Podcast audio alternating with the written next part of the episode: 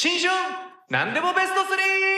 イエーイ！イェイ！イエーイ。イエーイ今年もやってきたよ。新春なんでもベスト3のコーナーでございます。こちらはですね、まあ、去年2022年に良かったなっていう3つを紹介するっていうざっくりとしたコーナーだよ。何でもいい何でもね映画じゃなくてもね。映画系ポッドキャストですけれども。神羅万象何でもありということで。死んだわさあ早速誰が一体喋ってるのか。おいた私こたつと。はいおまけと。肩と。ざっくりスナイダーと。NBK と。タンタンと。ラワラです。なんだ？黒丸が入りそうな。がわらです。ということではいおもてなし的な感じのジェスチャーをしながら、うん、いかがわさんはしてないんだけども。ということでね、えー皆さんあのベスト回をね聞いてくださってまあちょっと次も聞いてみようかなって方驚かれたと思います。こいつら7人でやってんのかと。多くないかと。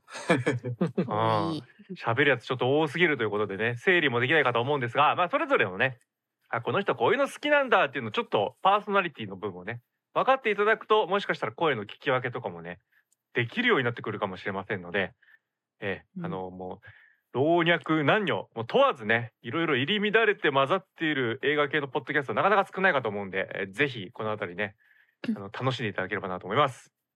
それではですねこたつから、えー去年良かった何でもベスト3紹介していこうと思います。皆さんも一緒にねいいなって楽しんでください。それではこたつからいかしていきます。こたつはですね去年あの引っ越しとかもありましたんで、うん。ちょっとね最寄りの駅とか変わりますからうん。やはりねあの生活必需品を買うスーパーとかも変わるわけですね。そうするとこれ食生活も変わってくるわけです。そうすると今まで食べてなかったものを食べるようになってきました。おう。おおそれがですねカビたサラミです。ん？カビたカビの生えたサラミ。カビの生えたサラミ？カビの生えたサラミがうまくてしょうがないと。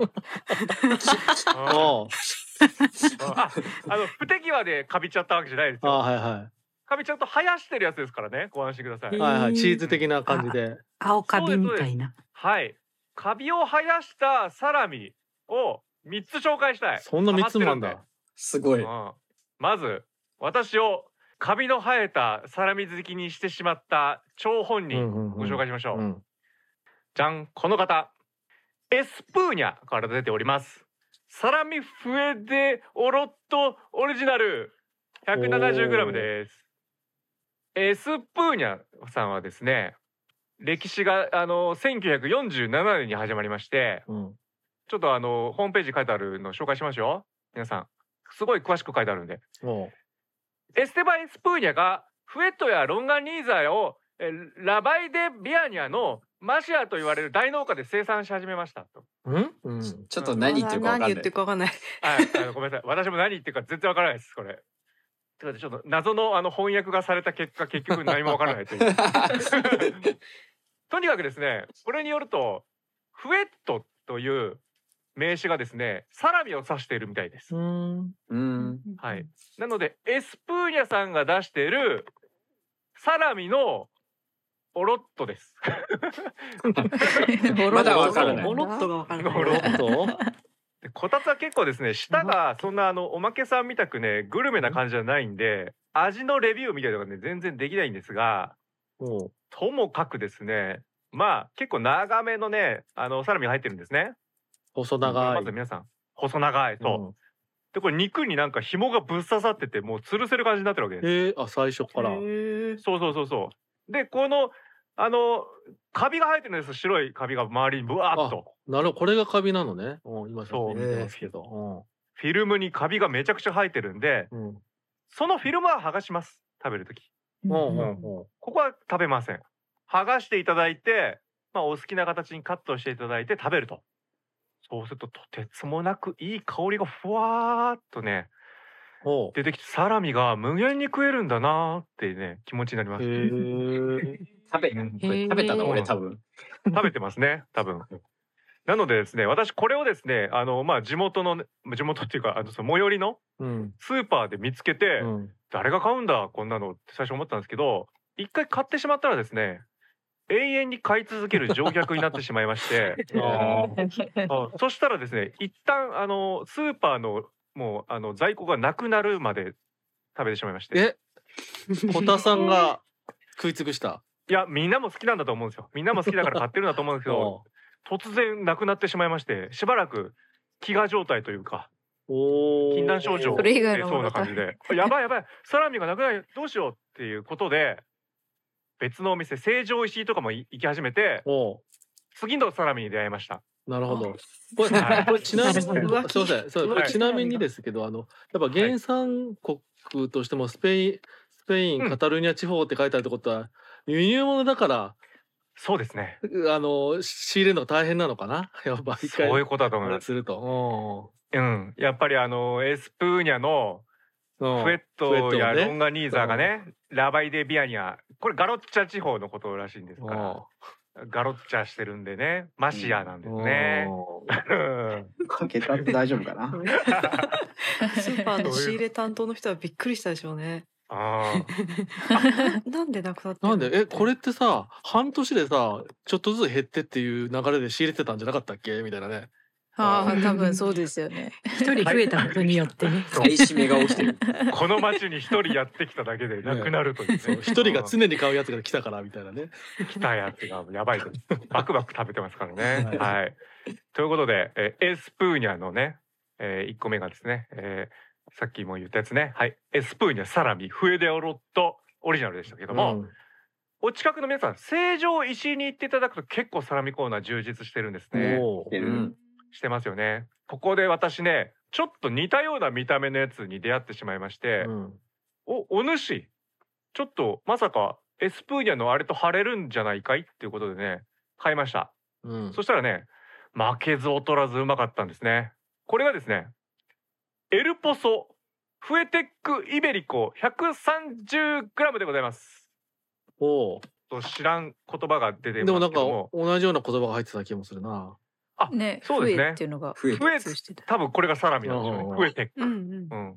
うん。エルポソってところが出してますんで、これもちょっと近そうですね。うん。はい。で、エルポソはですね、1954年にスペイン、あ、だから近いですよ。うんムルシア州に設立された豚肉製品の、えー専門メーカーということです。これめっちゃうまいっすよねうまいっすよ。おもう一人いた。おガオラさんも知ってますかこれは。僕は成城石井サラミコーナー常連なんであ、おー常連ですか？パイセンがいたパイセンが。常連がいた。トイレジに二人も。もうフエフエテッカーがすでにいたんですね。うんうん。増えてっか。これは美味しいですよね。あ、フエテッカーごめんなさい、造語ですけども。うん本当にねあの価格価格先ほどのがですねあのエスプーニャの方がだいたいまあ1,000円ぐらいですね920円か、うんうん920円うん。なんですけどもこっちの方がちょっとねエルポソちょっとお値段張りますおー1680円わわーうん、130グラムで1680円か。お。わお。ステーキよりええやん。お高いな。ちょっとお高いんですけどもやはり白いカビをまず剥いでいただいて その後に口に運ぶとほわほわですもうもう芳醇な香りがウーイーってきてお。うん肉質もなんかもうああいいですねっていうことなんですよ。奥歯がうれ喜んでるっていうこの感じ。イベリコ豚っていうことですかね。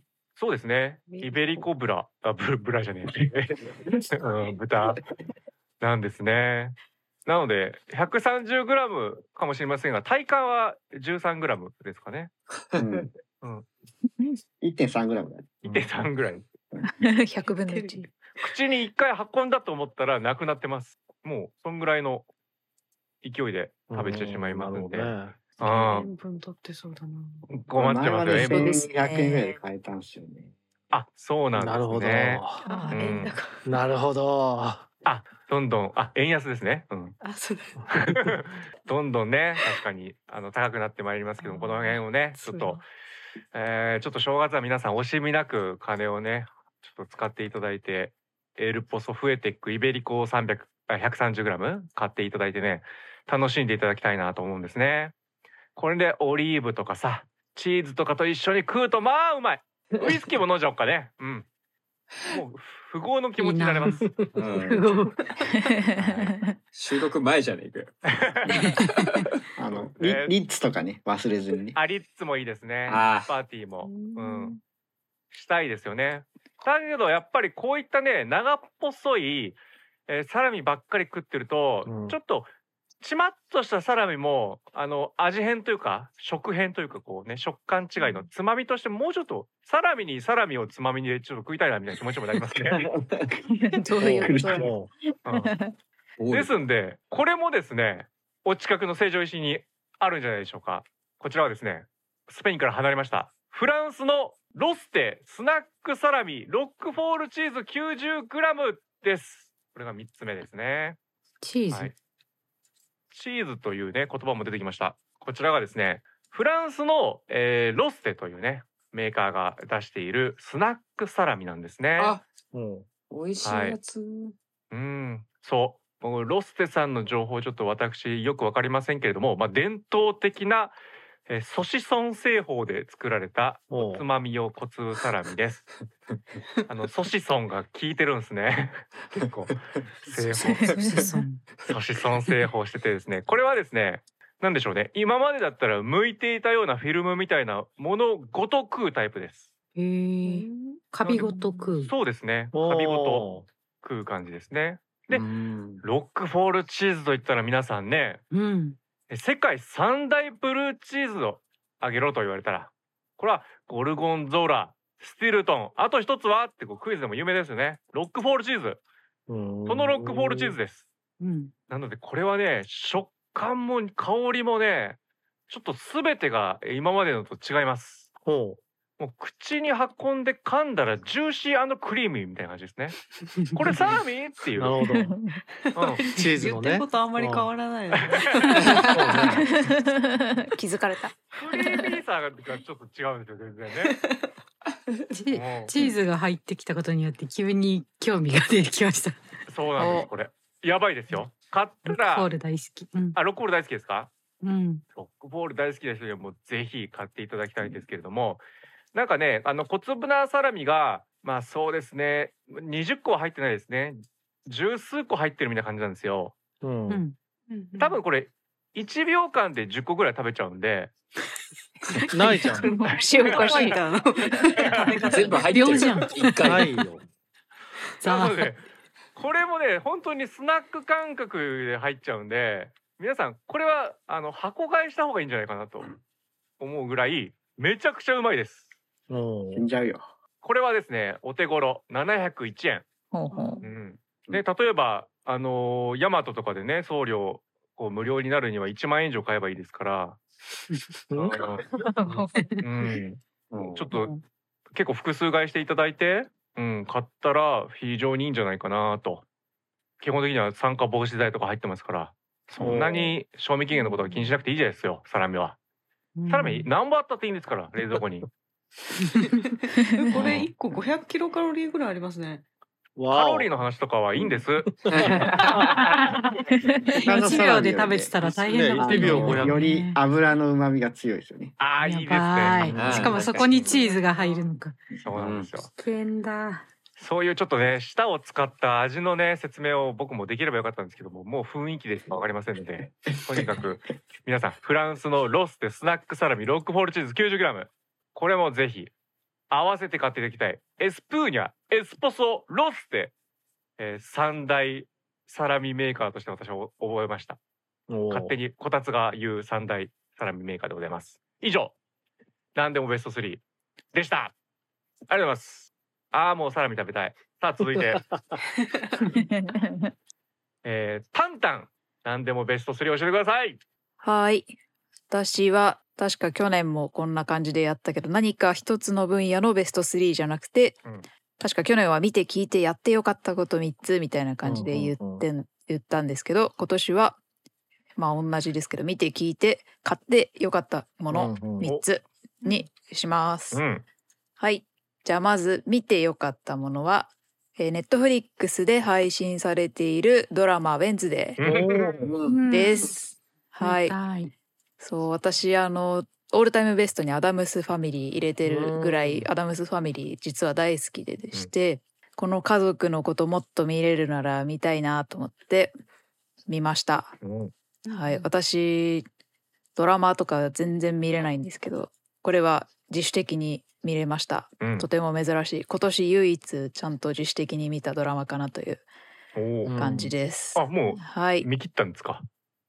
その体で話してます。まだあと2話残ってます。まあまあね配信の頃でもはい。見てるはず。見てるはず。はい。まあいいやはい。そうなんか雰囲気がねやっぱりアダムスファミリーって結構ダークな感じの雰囲気なのでもうそれがちゃんと表されていて大変面白いです、うん。皆さんもぜひ見てみてください。ティムバートン本人がティム・監督バートンですもんねか。そうそうそうそう。うん。ぴったりですねはい。えー、次が聞いてよかったもの、うん。こちらは私結構ポッドキャストをいろいろ開拓していてまあ今年も新しく聞き始めたものいくつかあるのでちょっと迷ったんですけどうん。んまあ一番今年あ2022年にお世話になったかなというもので、えー挙げると「ニュースコネクト」っていう番組です。どんな番組かというと1日1つ5分間で国際政治や海外のビジネスシーンを中心に世界のメガトレンドがわかる重要ニュースを解説っていううん。あの、コンセプトでやってます。あの毎日えー、と朝6時ぐらいあでも最近ちょっと不定期なんですけど、まあ、朝の早めの時間帯に配信必ずされて、うんで土曜日は不定期でこうゲスト会みたいなのがあって日曜日はほぼ毎回同じゲストの方呼んで30分ぐらいでその週のニュース取り上げた平日に取り上げたニュース1個ずつ聞きながらうん。こう話していくみたいな感じでやっていて、まあ、やっぱり毎日配信されるものなのですごい自分のルーティンに入れやすいなという感じで染みついていきました。という感じです。なんかもう朝、はい。朝一配信ってことは本当に通勤通学の時に聞いて、であのついまあ最近ねあのリモートワークとかも多いですけどついてから、うん今日の話題としてかあの喋ってくださいみたいな感じですね。そうですねなんかこう真面目一辺倒みたいな感じじゃなくて、まあ、ちょっと雑談も入れつつみたいな感じなのですごくなんですか話してる人に親しみも湧くなっていうのもあって聞きやすいのかなというふうにうん感じています。うん大変お世話になっております。えー最後が、えー買ってよかったものうん。ですが、またなんかこれはディストピアだとか言われそうですけど、うん。えーっと Amazon のエコードットっていうスマートスピーカーうん。もです。はい、こちらあのブラックフライデーセールの時に安くなってたので、ちょっと試してみようかなみたいな感じで買って、今私の枕元にいます。明日の何時に起こしてとか、うん。明日の天気はとか言うと教えてくれるので、やっぱりこう、あ明日雨降んのかなみたいな感じでこういちいちスマホをつけて検索してみたいなやるの意外と手間だったりするからうん。なんかパッパッと知れるのいいなっていう感じで使わせていただいております。うん、うん。でテレワークしてる時も私無音よりはなんか人が喋ってるの聞いてる方が集中しやすくてうん。そのいろいろ開拓したポッドキャストをうんなんか再生してっていうのもお願いしてうん。やってもらってます。でああなんかふっと電話かかってきたらパッて止めなきゃいけないけどそれもなんかスマホで再生してたらちょっと操作が必要ですけどそれもほにゃほにゃ止めてって言ったらほにゃほにゃは反応しちゃうから言わ言ってないんですけどうん。あのパッて止めてくれるのでスムーズな感じでとてもいい快適です。うーん。はい、なるほどね。あ、アレックサとはどっちがですか？あだから今その言あ葉をその人です言わないようにしてたんでしょ？そうその名前言うと反応しちゃうから なるほど。言えないんです。参加してきちゃう。そちらのはいそうそちらの方にお世話になっております。うんうん。そう私テレビでうちにはクロームキャストが入っ刺さっててうんで私朝テレビで BBC ニュース見るんですけどそれは Amazon プライムビデオうんでキャストして再生してるので、できれば Amazon に統一した方がいいのかと思ってうん。ちょっと Chrome キャストをやめた方がいいのかなって今ちょっと考えてるところです。なるほどね、はい、やっぱりでタンタンはそういったねあの機械に話しかけることが非常に多くなってまいりましたから、ね、あのこたつとタンタンのこの夫婦間のね会話というのは非常に今冷え切っておりまして、私のよりはねその機会にあの話した方が 正確な答えが入ってきますから。えうんそんな、ね。そんな出来事ありまし機た械との会話が増えている。明日の天気教えてって言っても俺はおちょねなかなか教えられないからだんだん私の価値が下がっていくという。そういう楽しみもいやもともと聞いてないしこたつもともと。いやいや違う違う違う。また別の別のねねあれですから、ねそうね、そばにいるだけでみたいなね。ありがとうございまはい なんだこの終わり方はした。うんはいということで、はい、非常に去年いいねことをいろいろしてますね皆さんね。さあ続いてうんうんガワラさんの何でもベスト3教えてください。はい。一つ目はこれです。あ、す、うんふめの戸締まりです。んうんじゃあちゃんと言えばいいじゃん。スズメの戸締まりですねえはい。はい。はい。あの、すずめの戸締まりです。はい。あの、号外でもお話ししたんですけど、はい。まあ作品としては、まあ個人的に大変受け入れがたいものだったんですけども、うん。うんはい。まあ、新海誠さんはこう、大学の先輩にあたる方ではあるので、ほまあ、う。うん。うんここまで受け入れられないとちょっと悲しいことだなと思ってるんですけど、うん。はいまあ、ちなみにあのガーラの母校の卒業生ですねあのひろゆきさんとかあの秋元康さんとか、まあ、うん。赤松健さんとか、へー。まあ、大変困った人ばっかりだなって。なかそうそうそうたる。まあうん。これを見てねあの、まあ、作品の質は置いといて、俺にはやっぱりどうしても受け入れられないものがあるんだう。うん。いうこととですね、うん。誰が何と言うと俺はお前のことを受け入れないと言い続けるぞと。うん。いう決意を新たに使命感を持ったということですね。ある意味ベストということでそれがベスト。ね 使命感持ったことがベスト。すごいな。こたつより攻撃性があるのはやっぱガワラさんでしたね。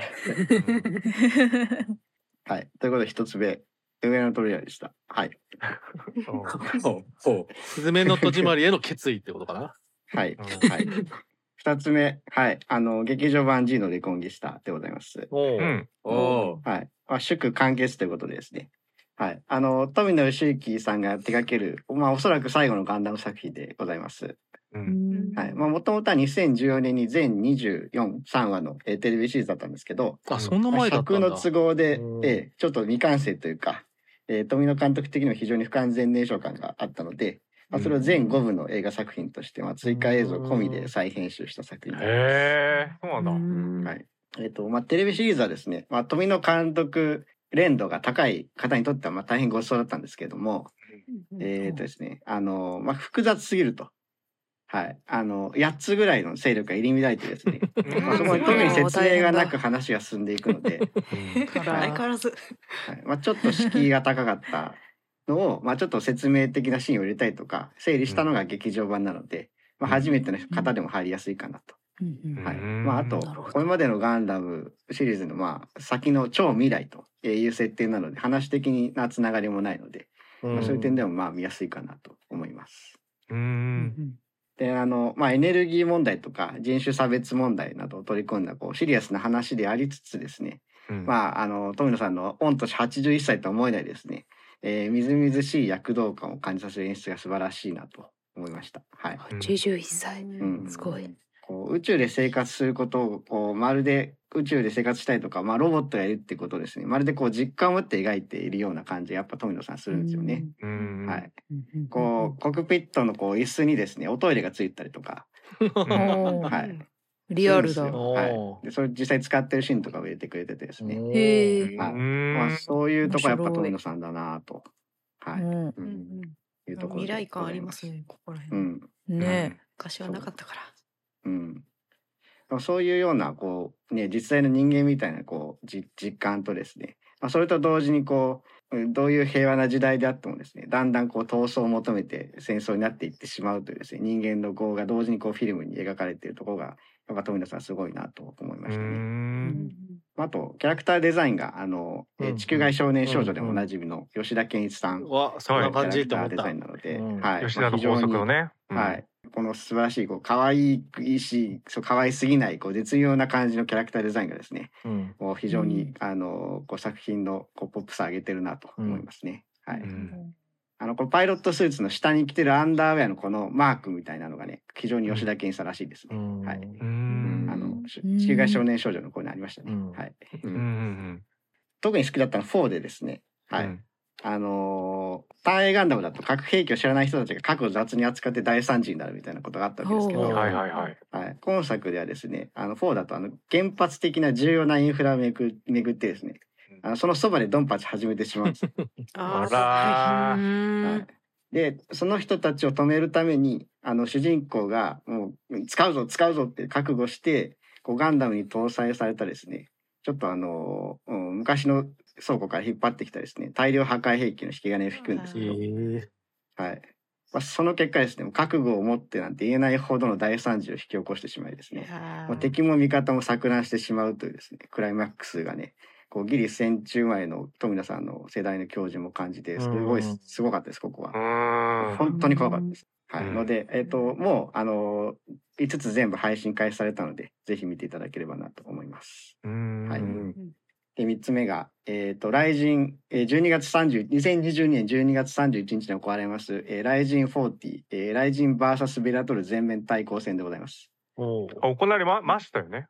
あ、そうですね。はい。うんあのー収録時点ではね、まだ行われてるんですけど、はい。あのーもうこれがあると。こうもう今12月30日なんですけど、あの、はいこれ明日見られるというだけでですね、もう心が震えてます。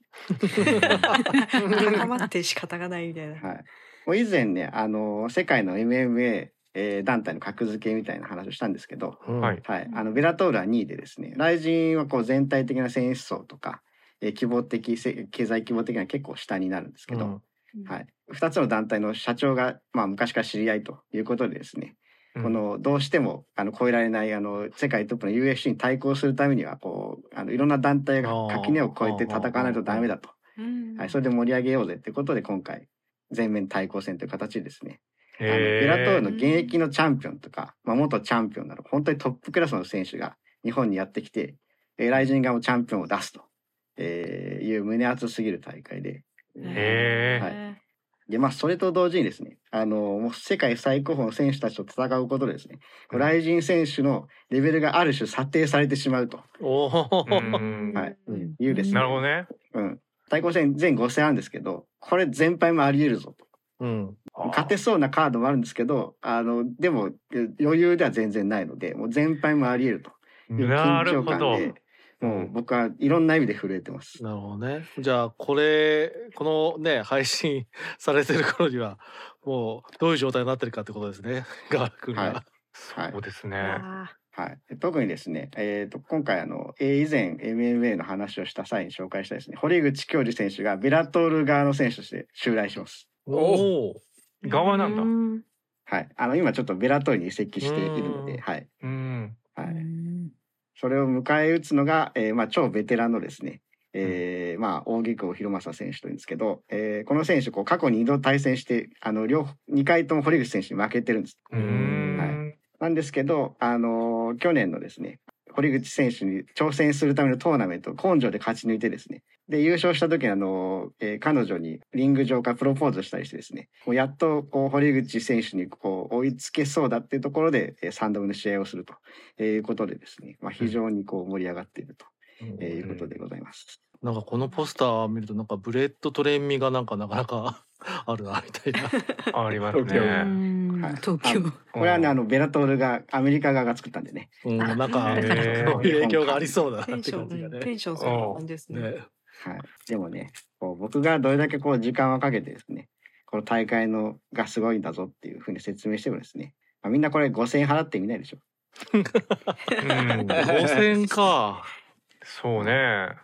ちょっとサラミ買っちゃうかなってなっちゃうもんね。うん。そう。これでも、あの、俺と小田さんが試合しますって言ったらね、多分、うんあの、どれリスナーだったら1000円ぐらい払ってくれると思うんですけど、いやどうかな。怖い怖い。だからマーベルコミックスとジャンプが戦いますみたいなことですよね。うんうん。あそうですねそうそうそうおおわかりやすい。うんまあ、そう。だからこ、ここういうふうに本格的な格闘技と、こう、あの、ブレイキングダウンみたいなね、あの、素人と戦いを楽しむみたいな、こう、両方の面白さの違いみたいなのを伝えるのどうしたらいいかな、みたいなことを、いつも感じております。はい。うん。うん。ということで、はい。はい。ガーラのベスト3でございました。うん。さあ本当にね、この皆さん聞いていただいてる時点でベストにちゃんとなってるのかは若干不安もありますけども。結果がね。もうもう次の収録がうんで僕出てこないかもしれないです。いなくなってしまう可能性があるかもしれません。そういうことなんですね。ありがとうございました。じゃあ続いては、え畑さん、何でもベスト3教えてください。はい。2022年ちょっとあんまり元気がなかったもので、うん。うんずっとこう仕事をしながら好きなものをもう舐めるように見るみたいな時間をすごい取っていたんですね。うんうんうんうんうんでそれで自分が好きなものってなんだろうってなった時に、うんまあもちろんジョン・バンサルであると。そうだそうだ。間違いないちか。そうだも私が世界で一番好きなは俳優さんと言っても全く過言ではない方なんですけれども、うんちょっとジョン・バンサルを見て元気を出そううんということで、うんまあいろいろ見てたんですけど、いろんな作品を。うん。まあその中でも一番舐め回してきたやつを3つ そう。いやいそう舐めそう舐めそんなベロベロ舐めてたわけじゃなくて まあ常に見るもうとにかく演技を見てこの人はもう世界一だって思うってだいうのを永遠やるっていう。常に元気をもらうみたいなそうです。三本うん。いいですね。それうん。その3本ご紹介します。はい、えー、第3位は映画ザ・コンサルタントです。おおお。イエーイ。こちら主演、うん、主演はね、優勝。あの、まあ、本当優勝級の映画の、映画自体も優勝級なんですけど、うん。主演はベン・アフレックで、まあ、コンサルタント業務をしながら、裏ではまあいろいろうん。ちょっと怪しい仕事をいっぱいやっていますっていう人なんですけど、うんうんまあ、眼鏡かけた、なんか感情のなさそうな目をして、うん。人をうんどんどんどんどん撃ち殺すみたいな素晴らしい映画なんですけれども、うん。これで、えっと、主役のベン・アフレックの、まあ、ちょっと敵側というか、うん。そういう、まあ、組織みたいな組織というか、まあ、ちょっとお仕事として敵側になっている人っていうので、うん。ジョン・バンサルが出てきます。うん。うん。でこれ詳しく言うといろいろ言ってはいけないことがいっぱい発生するので言わないんですけど、うんお。この映画のジョン・バンサルはですねちょっとあのお茶目なちょっと元気なうん。うん感じなんですね。仕事を、まあ、人を殺したりとか結構平気でするお仕事をしてるんですけど、うん。なんかちょっとそれを楽しそうにやっててすごいカジュアルな服着て、チュッパチャップス加えながら「あー俺行くよ」みたいなこと言ったりするすげえ可愛いやつとか、スーツを着て こう夜の街でベアフレックと打ち合うみたいなやつとかうん。こういろんなジョン・バンサルを見せてくれるんですけどいいですね。この映画の最後の戦いがありまして。うん。うん。これで急にそのジョン・バンサルが変わる瞬間があるんですね演技が変わる瞬間があるんです、うん。うんもうそれを見た瞬間にうん。ときめかない人はいないなっていうおこんなお。こんな可愛い人間がいていいのかっていう最後の戦いなのにみたいな。そう最後の戦いのしかも最中です最中に急にうんもう120%みたいな可愛さをバーって出して そんな映画だったっけって思いながらキュンってするっていう うんえびっくりしました、ね。ある種ある種良いお年を問題みたいな感じですよね。え。どうどういうこと？そこでそのいろんなことが分かる瞬間があるんですけど映画の中で、うん。そのなんだろうときめきたるやというかですねいつも何回見ても新鮮な気持ちでときめけるんですよ。可愛いって何回でもこ なるほど。うモニターに向かって叫べる瞬間がうんあるんですけどそれをやっぱねぜひ体感していただきたい。うはいん。、で映画自体もすごい質がいい映画なのでうん。何回見ても楽しめるいい映画です。うんそうですね。まあ、ただね、あえて一言言うなら。主役はねあ、ベンアフレックじゃないですよ。あ、そうだ。あそうだった。あーそっか。あそうだった。そうだな。あでもこの映画のアナ・ケンドリックもめちゃくちゃ可愛いんですよね。うんめちゃくちゃいいです。うんうんうん。あのもうバーンサルに負けないぐらいいいです。そうですね。ここであ、ここはもうなんか、触れ合えないね。まあ勝てるとは到底思えないわけですけれども、非常にいいですうんね。すごい登場シーンからとても可愛らしいうん。感じのう。ん。はい。まああとなんかポロックの絵が欲しくなりましたね。あーそうですね。そうですね。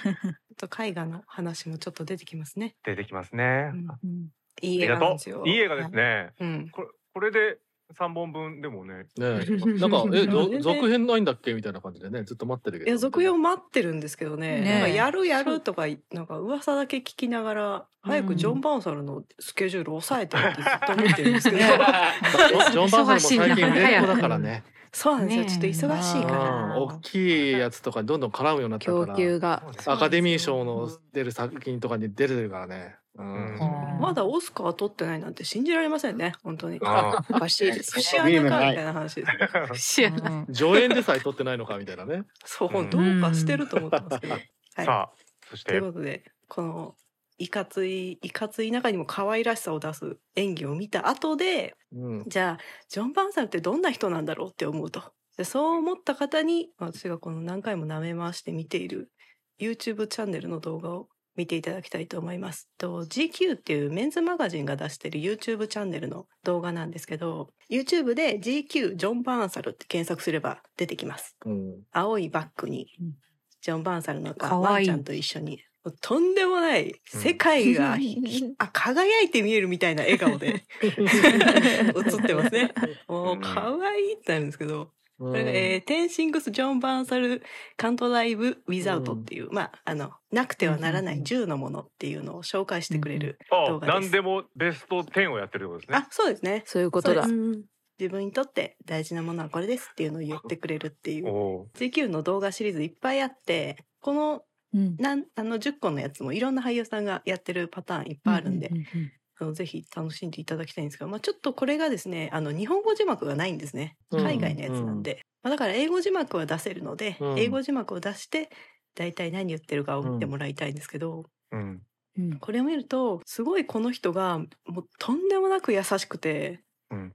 もううん。とんでもなく愛情自分が持ってる愛情をその対象の人にすごい素直に伝えることができる人だっていうのが分かるんですよ。うん。うん。素晴らしい。自分がなんか俺いつも使ってるブーツとかなんかグレープフルーツ超好きとかって、うん。グレープフルーツをブシャってあの剥いてその場でバクバク食べたりとかしてくれるんですけど 本当に可愛らしくてですねあの娘さんのつけてる髪髪留めみたいなやつとか、あの奥さんの若い頃の写真を出してもう自分のあら。あのベストフレンドで一番の自分の全てだとかって言いながらそれについてすごい説明してくれるんですけどそんなに言って大丈夫？みたいな なんか俳優さんが自分のなんかこう中のパーソナリティ的なことをすっごい素直に言ってくれるんですよ。でなんか目もキラキラして輝いてるしどうやって照明当ててるんだろう？目が輝いてるって何回もモニターに向かって私は叫んでますけど すごいんですよ。だからもう本当に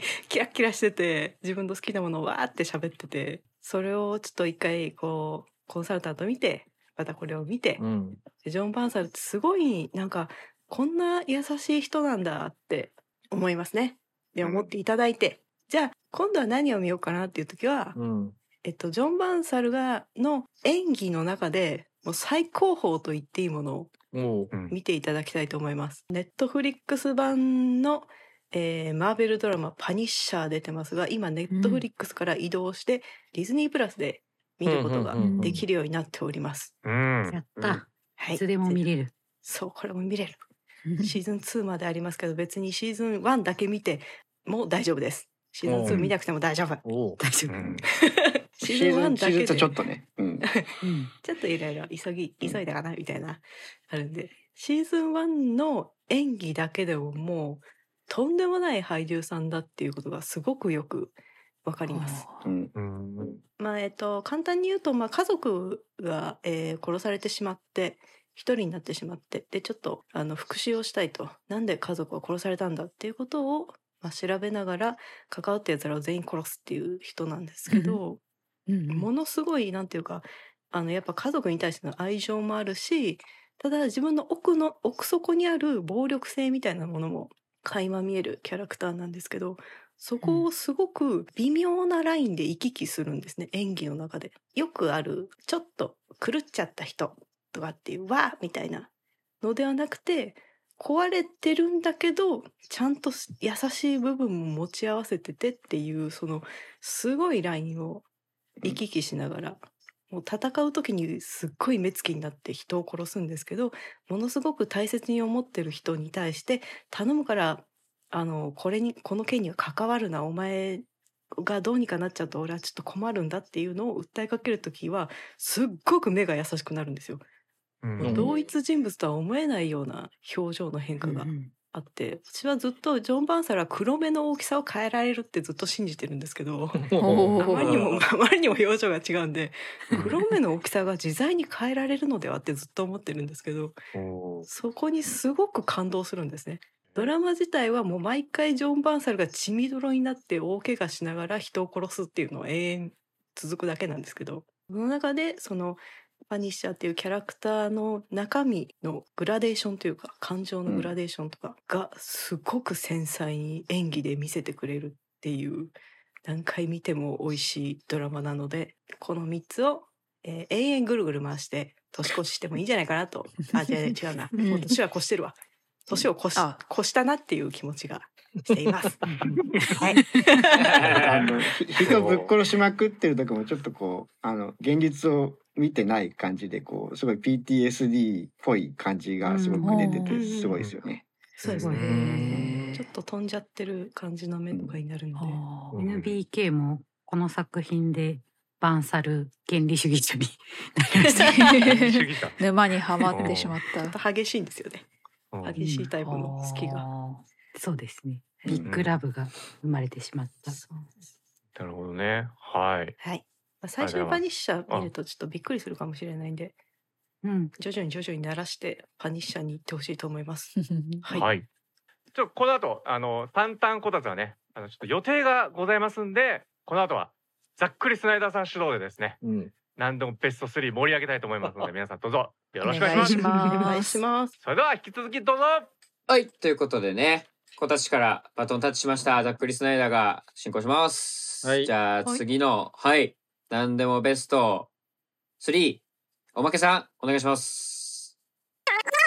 はい、ちょっとちょっとねいろいろありましてあのおまけさんだけね 後であの取り直しそれでの取り直してはい。変な感じになっておりますが、はい、あのーはいあの改めてねちょっとちょっと挿入する形ですけどあのおまけさんに改めてあのー何でもベスト3やってもらいたいと思います。はい、すいません、よろしくお願いします。はい。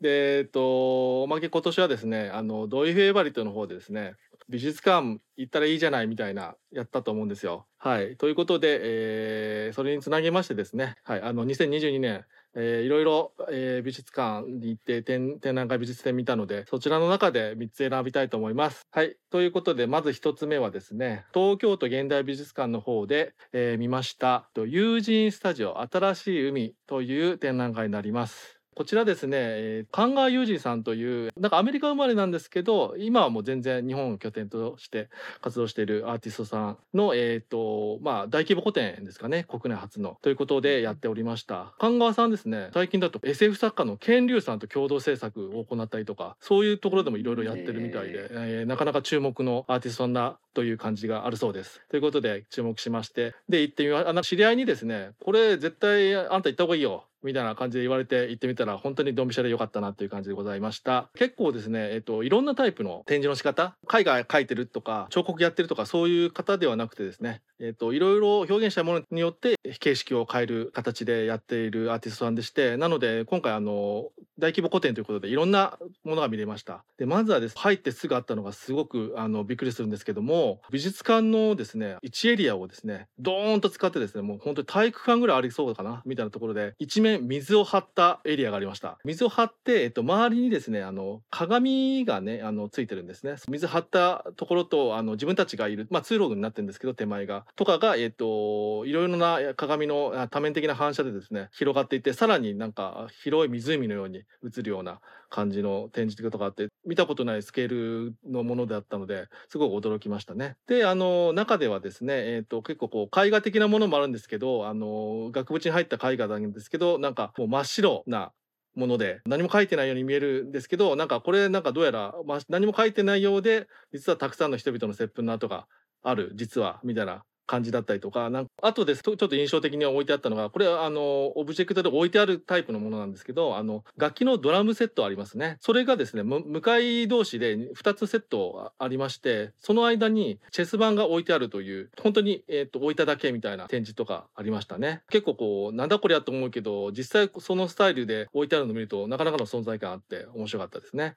なんかいろんなタイプのあの絵画的なものもあったりとかして抽象的でミニマルな絵画とかのあの展示とかが多かったですね。えっ、とさっきは真っ白のものがあったと言ったんですけど真っ白だけじゃなくて、えー白からいろんなラインで、えー、とあの水色青のあのグラデーションがつくようなものがあったりとかして3本4本とかいろんなタイプの並び方をしてたりとかそういう、えー、と結構抽象度高いものでなんかちょっと面白かったのが鉄でできたあのたくさんのあのサイコロですねいろんな多面体のそれが置いてあるんですけどあのそれ置いてあるだけなんですけど台に。毎日置き方変えてるまあ転がしてるんですかね。っていうことであの毎日違う展示になるような作品とかあったりとか。えーはい、で結構こう映画ファン的にはねあもうすごく面白いあのこれも大きなセットでできてるものなんですけどスタンリー・キューブリック監督の2001年宇宙の旅ありますよね。うん、であの、見た方はなんとなく分かると思うんですけどかなり後半の方にですね特徴的なあなんか印象的な部屋が映る場面があると思うんですね。それをですねあの原寸大で再現した展示がありましてさらにそれをあの燃やしたりとか破壊したりとかして結構こう廃墟感のあるようなあのものとして展示してる、えーものがありました。はい、これかなりあのすごくインパクトが強くてですねかなり面白かったですね。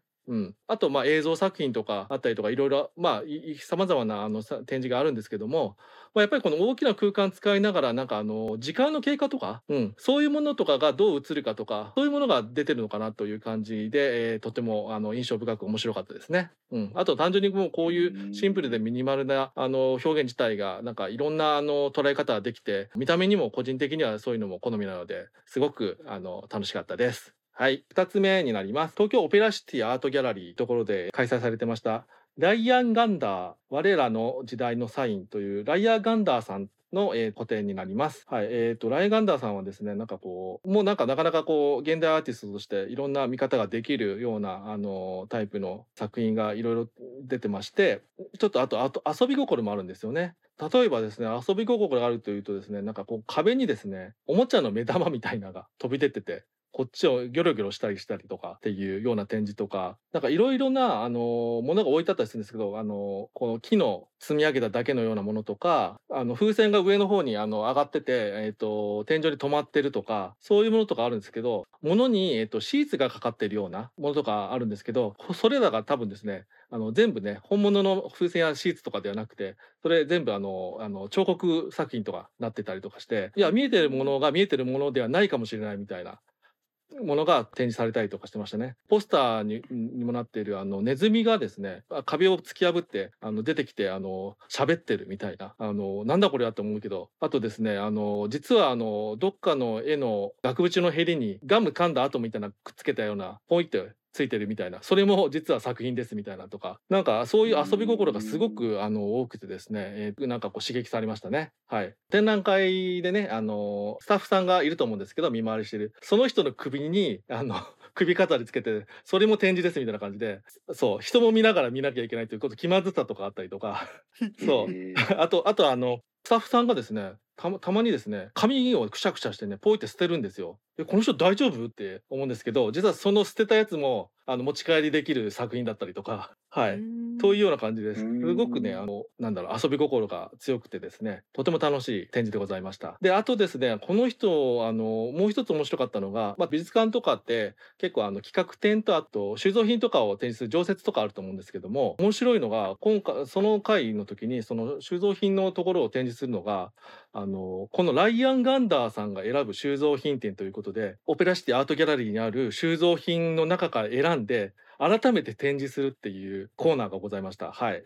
これが本当にね、あの個人的にすごく興味深くてですね、この並び方とかも自分でこう選びながらやってるんですね。重ねたりはしてないですけど、あの、贅沢にですね、美術品をですね、たくさん集めてですね、コラージュ作品にしていると。こんなことしていいのかぐらいの感じになっておりましてでもちゃんとあのこの並びとかが絶妙で一個一個見てもいいしこの全体のこのあの統一感がなぜかあってですねこれがなんかまた一つの作品になってるという感じですんごく刺激されましたねそこははいなんかもう DJ 感覚でやってるというか感じでえっ、ととてもあのあの収蔵品の方も含めて楽しい、えー展覧会でございました。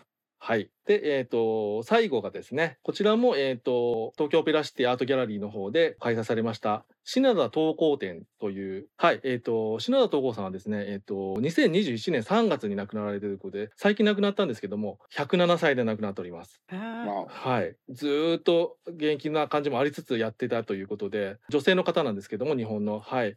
えー、とどちらかというと美術でも家でもありながらあの書道家というか日本のあの書道のスタイルを使いながら抽象的なあのアート作品を、えー手がけている方でございますね。うん。だからあのちゃんと見るとですねあこれ筆でしちゃんとこうやって引いてってんだなっていうのもしっかりわかる絵画になっておりますね。はい、絵画なのかもうしあの書のものなのかどっちなのかっていうのどっちでもあるというような形でございますけども。うん。はい。墨墨とか金箔とかはい。を使ってる、そういろんなそうですね。はい。ただのあの和紙ではなくて金箔だったりとかいろいろなあのそうですね。えっ、とベースの上でいろいろな色のえっ、と墨を使いながらやってらっしゃる。とてもミニマルななんか一本線引いた上で何かさらに乗せていくみたいなものとかがあったりとかそういうところが多いんですけども個人的にめちゃくちゃ響きましてなんかか前からなんか雰囲気知ってたんですけどちゃんと見たいなと思ってたんですけど改めて見たらやばやばい。この人一番一番好きかもぐらいのことになりました。個人的にあの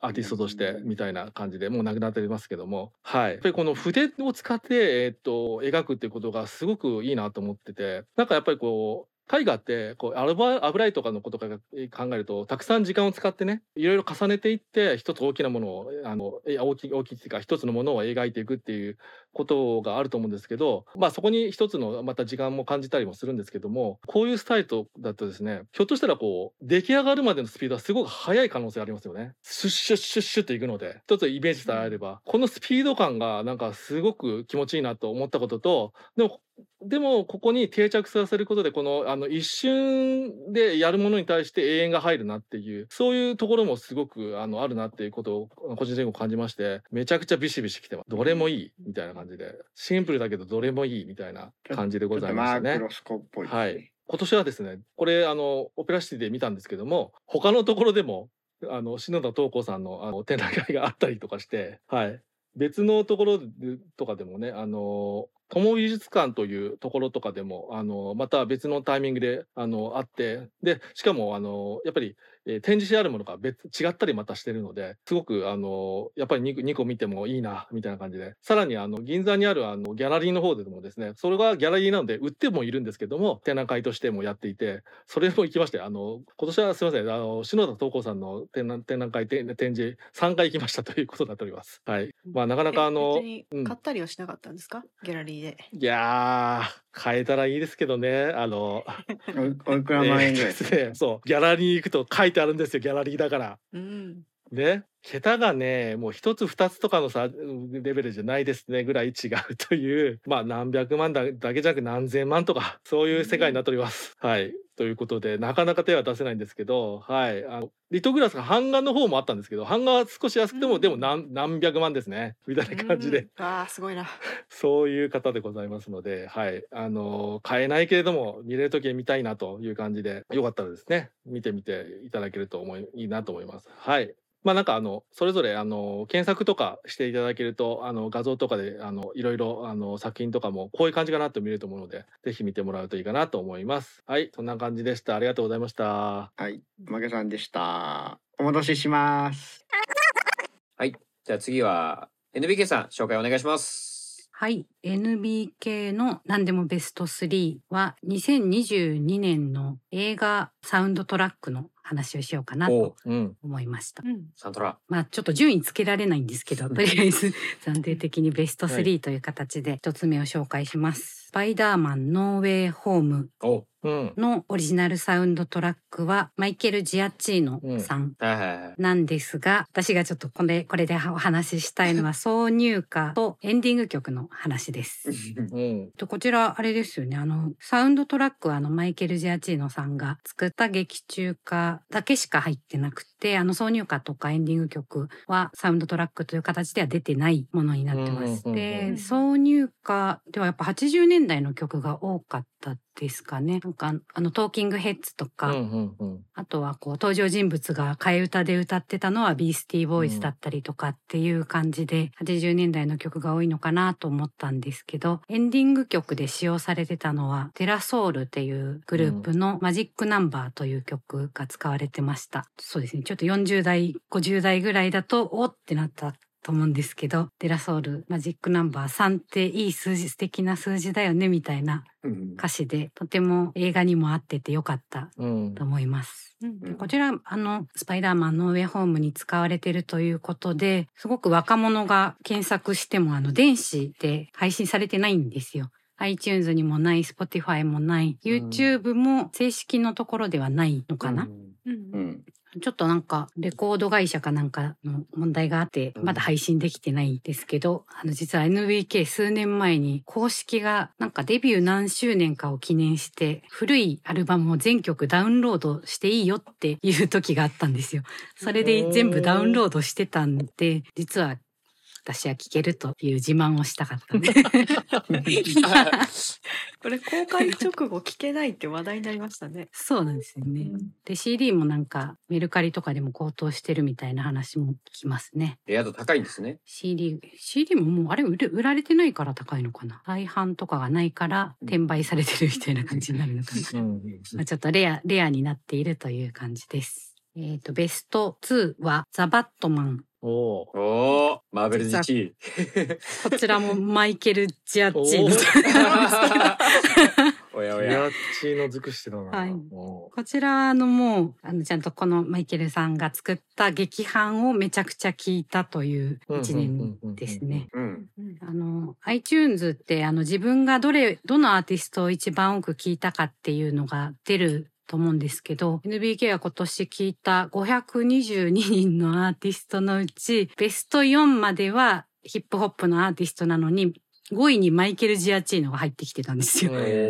あれ？と思って、ザ・バットマンを聞きすぎていたんだなってと思いましたね。で、こちらもあの挿入歌はサントラには入ってないんですけど、90年代の、えー、とニルバーナの曲が使われてたり、そちらもヒットしたような感じですよね。うんうんうん映画によってやっぱ使われている曲が最近また古い曲もヒットするという映画の力ってすごいなと思いました。うん。うんね、荒廃した世界観とニルバーナのあの感じがマッチしたっていうのは強かったですね、はいバットマンはね。そうですね。うん何回か使われてましたもんね。うん。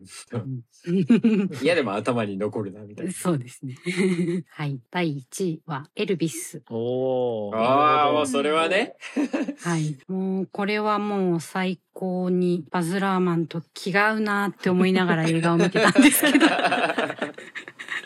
すごいんですよ。エルビス・プレスリーの電気映画だからもちろんエルビス・プレスリーの曲は使われるんですけど、普通電気映画を作ろうとすると、そのオリジナル曲を使うかもしくはそれを俳優に歌わせるみたいな感じだと思うんですけど、ゴリゴリに最近のアーティストを使ってくるっていう手法をとっていました。で、それがあの嫌いな人もいると思うんですけど、私はそういうリミックスは大好きなので、エルビス・プレスリーの曲をバックトラックにラッパーが歌うとか、うんそういううん。のが多かったです。うん一応エルビス・プレスリーはこう黒人の曲を白人がやっているっていうストーリーがあると思うので、絶対これはエミネム使うだろうなと思ってたんですけど、うんまあ、流れた時にほら 気が合うって 思ったよというなるほど。方ですね。うんえー、と最近話題のマネスキンがカバーしていたりとか、話題のラッパーが出てたりとか、ジャック・ホワイトもディプロもっていう感じで、うん。音楽好きからするともうすごいうんうん。メンツが揃ってるなという中に俳優のエルビス役のうんうんオースティン・バトラーさんが歌ってるんですね。それもあの収録されていて、若い頃のは本人、えっ、と、オースティンさんが歌ってる。で、うん。だんだんエルビス本人の声と混ぜて、うんうん晩年はエルビス本人の声を使うみたいな感じにしてたらしいんですけど、うん。まあ、とにかく上手でした。一見の価値あると思います。うんだからちゃんとテーマに合わせて実は現代の人使ってるんですよね。だからあのそうですね。エルビスがどう変えて今どう行き着いてるか愛っていうこと自体がねポップミュージック自体の土台を作った人でもあります。うん。そうですね。うんうんはい。すごく、まあ、これこれも結構長い映画だったと思うんですけど、もうキラキラしてて音楽も最高だしこれもベストかなみたいな 感じでは音楽サンドトラックではベストにしたいと思ってます。うんはい、NBK の何でもベスト3でした。はい。ということで、じゃあ、最後、私、ざっくりスナイダーの、えー何でもベスト3発表します。はい。僕はですね、仕事とか終わって、平日とかね、帰ったら、まあもうベッドに入ったらもうずっとダラダラダラダラ YouTube を見て過ごす日々を送っている大変モラトリアムな若者なんですけれども、まあ一年の大半がね YouTube 視聴って言っても過言ではないので、今回はその中でもまあ面白かった YouTube 動画3選をちょっと上げたいなと思います。うんえーまず一つ目がですね。はい。えこちらはですね、ゲーム実況になるんですけれども、えーゲーム実況者のあの、キヨというゲーム実況者の中でも、こう YouTube 界隈ではトップ4と呼ばれている中の一人なんですけれども、まあ、彼が、あの、実況、今年に実況した、キープアウトという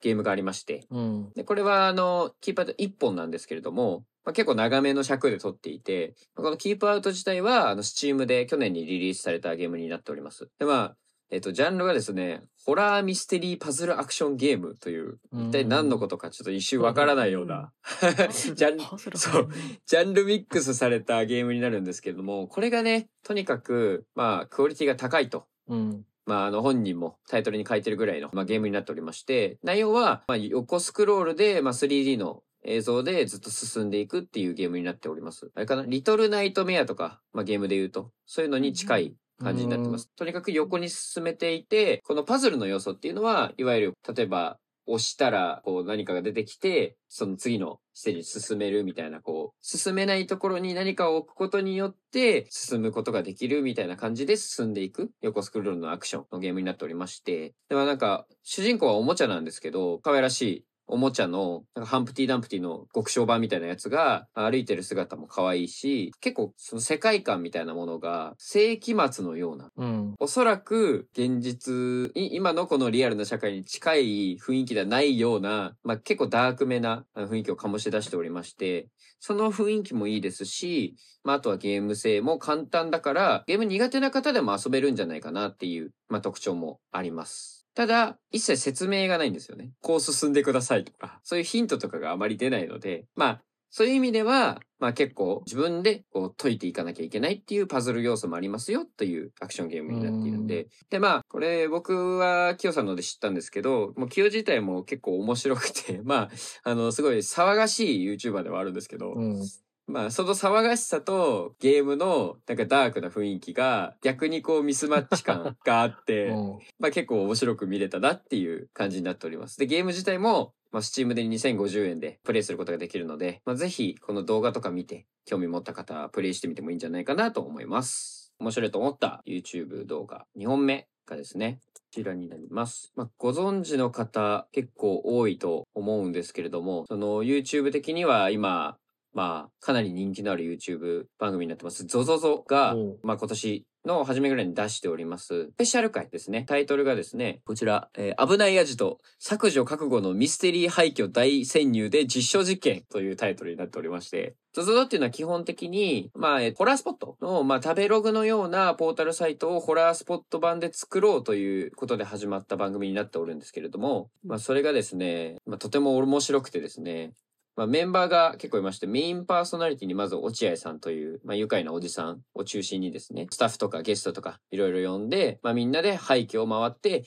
で、その曰くについて触れていこう。という、まあ、内容になってるんですけれども、その、今回このスペシャル回で行ってるところがですね、静岡の伊豆スカイライン沿いにあります、黒岳ドライブインというところになっております。はい。やだ。なんか、えー、こちらがですね、まあ一応その、まあドライブインとして1967年に開業されましたが、まあ2005年に廃業になっておりまして、で、えーまあ2006年には NPO に譲渡され、地球環境エネルギー資料館としてリニューアルされてるんですけど、えーなぜか2008年、ものすごいスピードでまた閉業してしまった廃墟化になっているというまあ場所になっておりまして、なんかあるじゃん。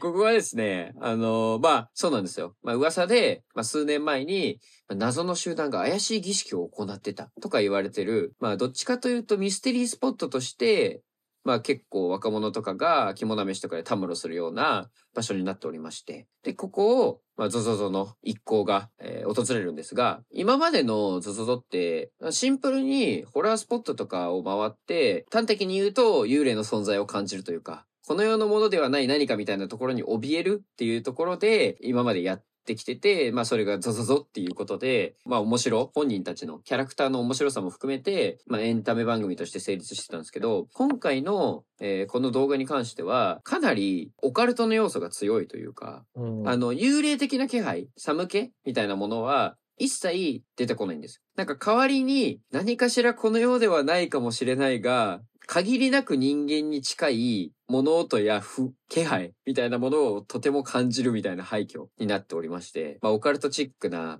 内容がですね、まあこの動画の中で触れられているので、まあ動画であの見てもらうのが一番だと思うんですけど、その中でも後半で実証実験とかも行われていて、それが、まあ、ここの維持をしていたであろう、関口さんという人物がノートにこう記しておりまして、で、その関口さんっていう人物が何か謎のこう儀式をやっていたのではないかということと結びついて、後半にこう、オカルトチックな展開が待っているみたいなところがすごく僕の中では、まあ、ゾゾゾの動画の中で、ちょっとネクストステージに入ったな、みたいな感覚があったので、うんそこら辺が結構楽しく見れるんじゃないかなと思っております。はい。ザック・スナイダーの、えー面白かった、えー YouTube 動画ラストです。はい。3つ目。はい。私の推しのグループであります。えー桜坂46の、うん。えー動画になるんですけれども、えーこれはですね、まあ、桜坂46、まあ、欅坂46両方をの今までの全楽曲の振り付けをしてくださった高弘先生。もえー世界的なダンサー、高弘先生が、桜坂のファーストアニバーサリーライブのこう見どころの解説をしてくれるという。まあちょっとファンにとってはもうこれ以上ないんじゃないかっていう超豪華な動画が配信されまして、でそれが3曲あるんですけど、えーまあ、ジャマイカビールという曲と、えー流れ玉という、まあこれササードシングルの表題曲なんですけど、流れ玉っていう曲と、えー青空とマリーという、まあ、グループ内のユニットの曲。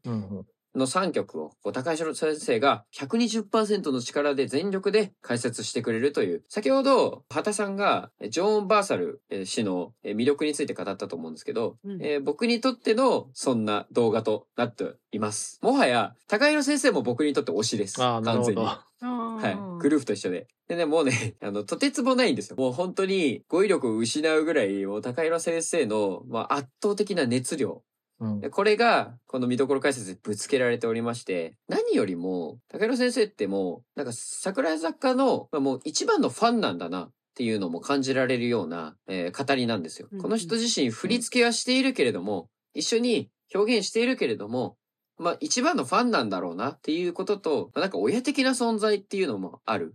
そんななんか温かみと、まあ熱の強さと、そういったものが全部同居しているような、この人の魅力がこうギュッと詰まってるような動画になっておりまして、これはもう本当はぜひ、まあ楽曲も含めてね、楽曲のそのファーストアニバーサリーライブのえ披露した時の楽曲を見てから、高弘先生のこの熱い解説を聞いてもらうっていうのが一番いいんですけど、まあそれはもう完全にあの、オタクの領域なので、まあこの動画を見て、もう高弘先生の魅力がね、少しでも伝わってくれたらいいなとも思って、えーこちら、えー上げさせていただきました。ということで、はい、今年の面白かった YouTube 動画参戦でした。はい、というわけでね、いやーもうこの、ね、新春にね、皆様の何でもベスト3をもうドドドンと2022年の、えー語っていただきましたが、はい、いかがでしたでしょうか、もうすごいですね。もうなんか好きとか面白とかがもういろいろこう全部ぶつかり合っても、2023年はもうすごいもうぴょんとこう飛躍する年になるんじゃないかな。江戸にかけてんのか。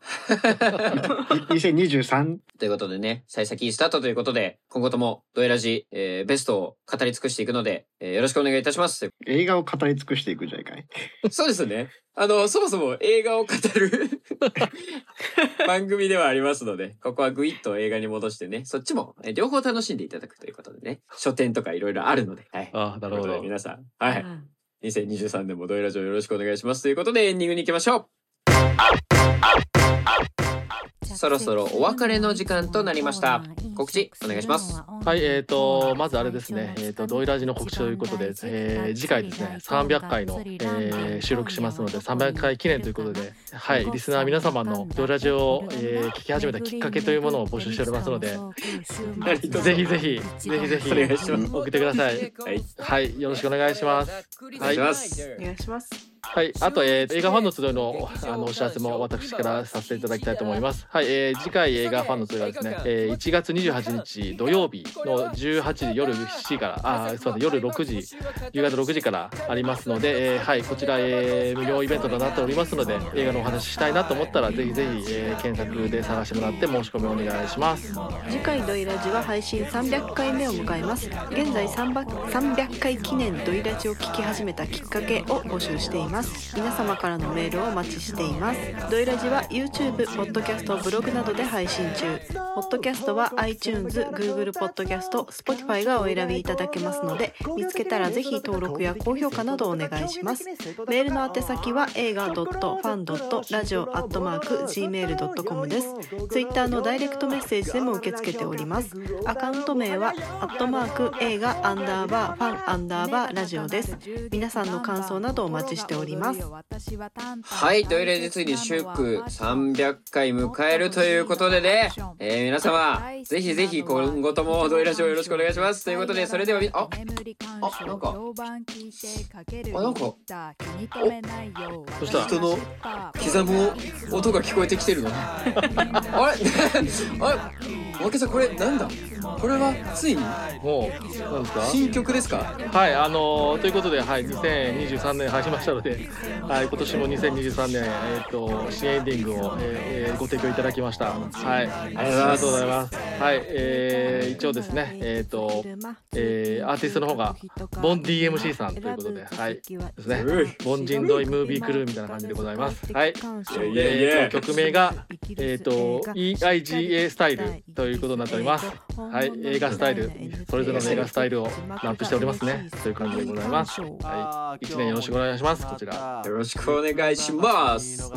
ドイラジ続けます。俺らは、えいということでね、全然言い踏めませんでしたけど。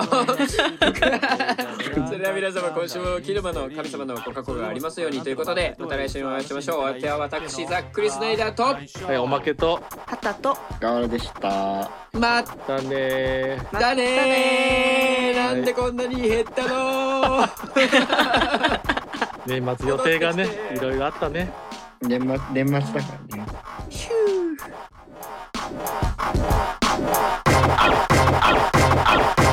これがいつもの映画スタイル。みんな違ってみんないい。これがいつもの映画スタイル。劇場配信どちらでも。これがいつもの映画スタイル。いつでもどこでもウォッチしたいこれがいつもの映画スタイル。凡人なりのシネマリスペこれがいつもの映画スタイル。みんな違ってみんな。いいこれがいつもの映画スタイル。劇場配信どちらでもこれがいつもの映画スタイル。いつでもどこでもウォッチしたいこれがいつもの映画スタイル。凡人なりのシネマリスペクト。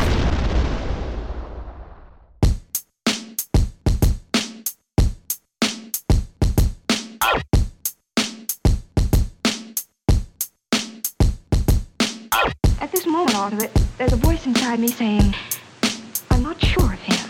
but I'm an admirer of kung fu.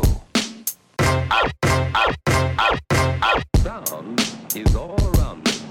You have run out of chances, and now I will. You know, this is really a terrible disappointment to me. Do you know anything about this? Do you know anything about this?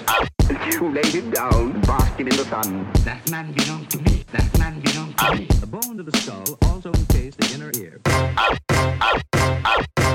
Bullet went clean through and smashed the fifth rib. Can I see my voice? Hey, there it is. Certainly I'm your lawyer. Certainly I'm your lawyer. I was asleep when you telephoned. I was asleep when you telephoned.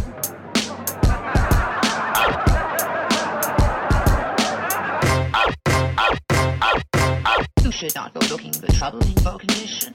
Another is music. Another is music. Noise is defined as any unwanted sound. Not so fast now, or he'll kill you. To servido, Your Majesty. To servido, Your Majesty. There's only one thing we can. There's only one thing we can.